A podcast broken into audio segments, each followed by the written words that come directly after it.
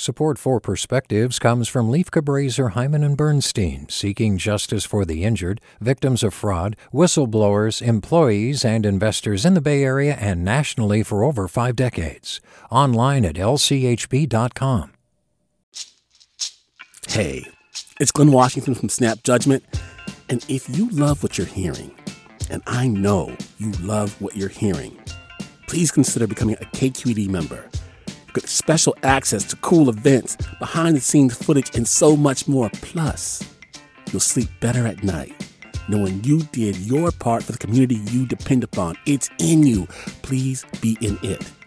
Visit donate.kqed.org slash podcasts to sign up now.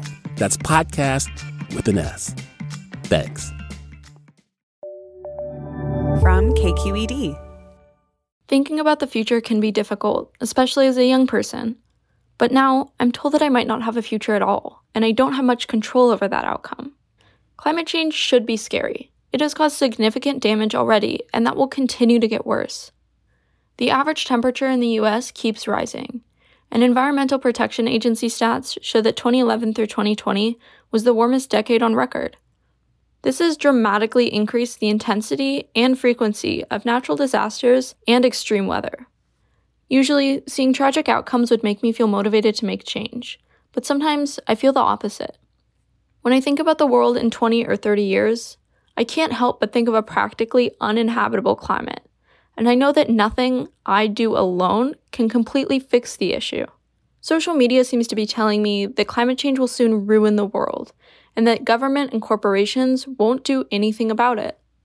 There's truth to those statements, but it is more complicated than that. The combination of immense guilt these messages spread, along with hopelessness, is dangerous. If people believe that there is nothing that the general public can do to save the future, there's little motivation to try to do anything. Although we are past the point of no return for certain harmful effects of climate change, there is hope. It has been difficult to pass climate change legislation at the federal level, but there has been a lot of progress. The price of renewable energy has significantly decreased in recent years. And in 2021, 20% of the energy used in the US was renewable.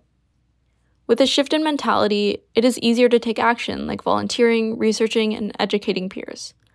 Younger generations, especially, need to fight for a better future.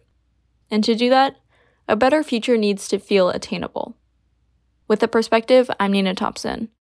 Support for Perspectives comes from Lieff Cabraser, Heimann and Bernstein, seeking justice for the injured, victims of fraud, whistleblowers, employees, and investors in the Bay Area and nationally for over five decades. Online at lchb.com. Hey, it's Avery Trufelman, host of Articles of Interest. And I've got to say, I've been a fan of KQED ever since I was a little kid and I would come out to San Francisco to visit my grandma. It was just what we'd always turn on every time we got in the car, every time we were making dinner and turning on the radio, was always KQED. And then over the years, I've become a massive fan of KQED podcasts because this is local reporting at its best. These are answers to questions you've always wanted to know, interviews with exciting, unusual voices, necessary journalism, all told with love and care and artistry. And did you know that a majority of KQED's funding actually comes from members? It's just people like you and me supporting the programs they love while also getting access to cool events, behind the scenes footage, and so much more. If you want to sign up and be a part of this amazing community, visit donate.kqed.org slash podcasts to become a member today. That's podcasts with an S.